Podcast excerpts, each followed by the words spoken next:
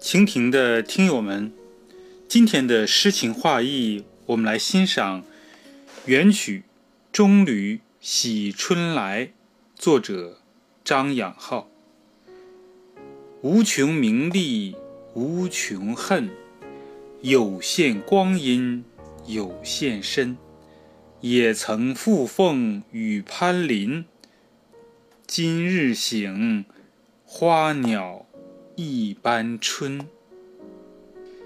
人追求名利的欲望是无止境的，如果陷入追逐名利的陷阱而不能自拔，就必然会带来无穷的烦恼和怨恨。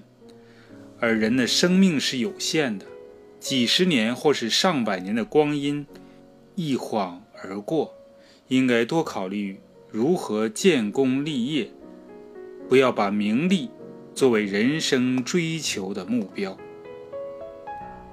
身是指生命和人生。潘林即潘龙。作者张养浩，一二七零年至一三二九年，元朝著名散曲家，字希孟，号云庄，山东济南人，诗文兼善。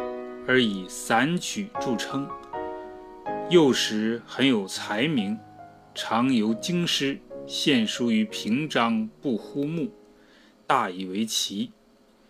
曾任御史台丞相院，官至翰林直学士、礼部尚书。天历二年，即一三二九年，关中大旱，特拜陕西邢台中丞。前往赈灾，得疾不起，卒封兵国公。谥文忠，著有《三世忠告》《归田类稿》等。散曲集有《云在休居自是小乐府》。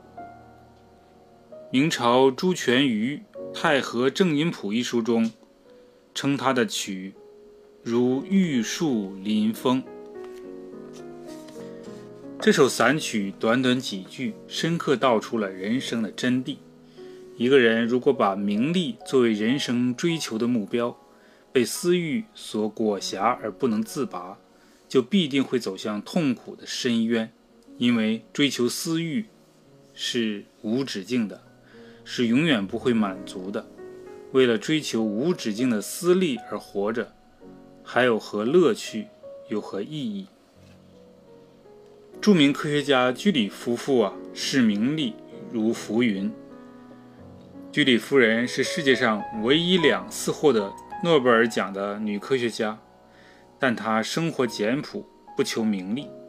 各种勋章奖章在许多人看来是梦寐以求的宝物，可居里夫妇视之如废物。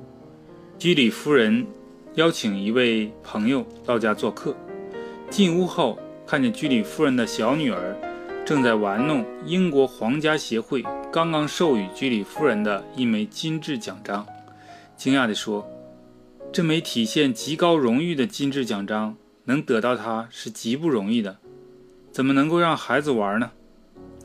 居里夫人却说：“就是要让孩子从小知道荣誉这东西只是玩具而已，只能玩玩，绝不可以太看重它。”如果永远守着他，就不会有出息。居里夫妇就是这样视名利淡如水，为科学战斗到生命的最后一刻。我们就应如居里夫人那样，珍惜每一个黎明，利用好每一小时、每一分钟，去做自己应该做的事情。如此，人生才活得有价值、有意义。才不会虚度光阴。今天的诗情画意就到这里，谢谢大家收听，我是主播国风，我在蜻蜓守望你。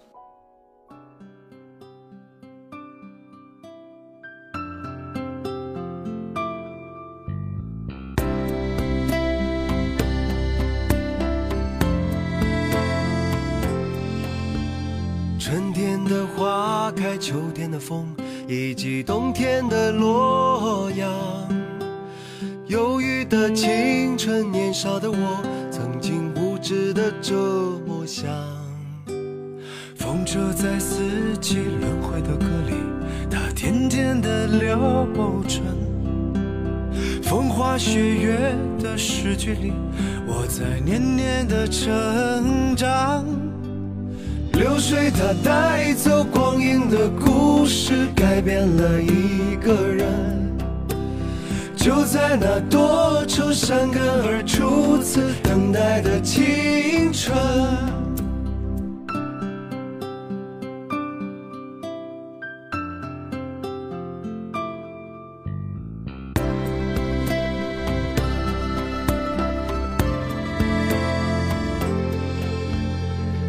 黄的相片，古老的信，一句褪色的圣诞卡。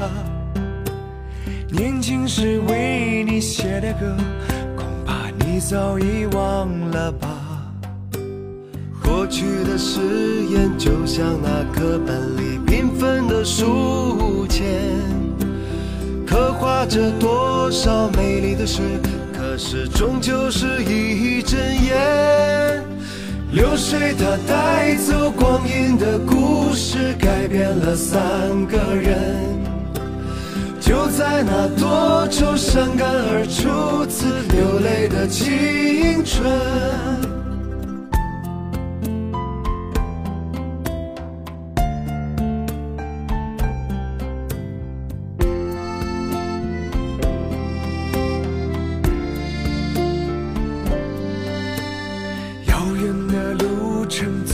昨日的梦，已经远去的笑声。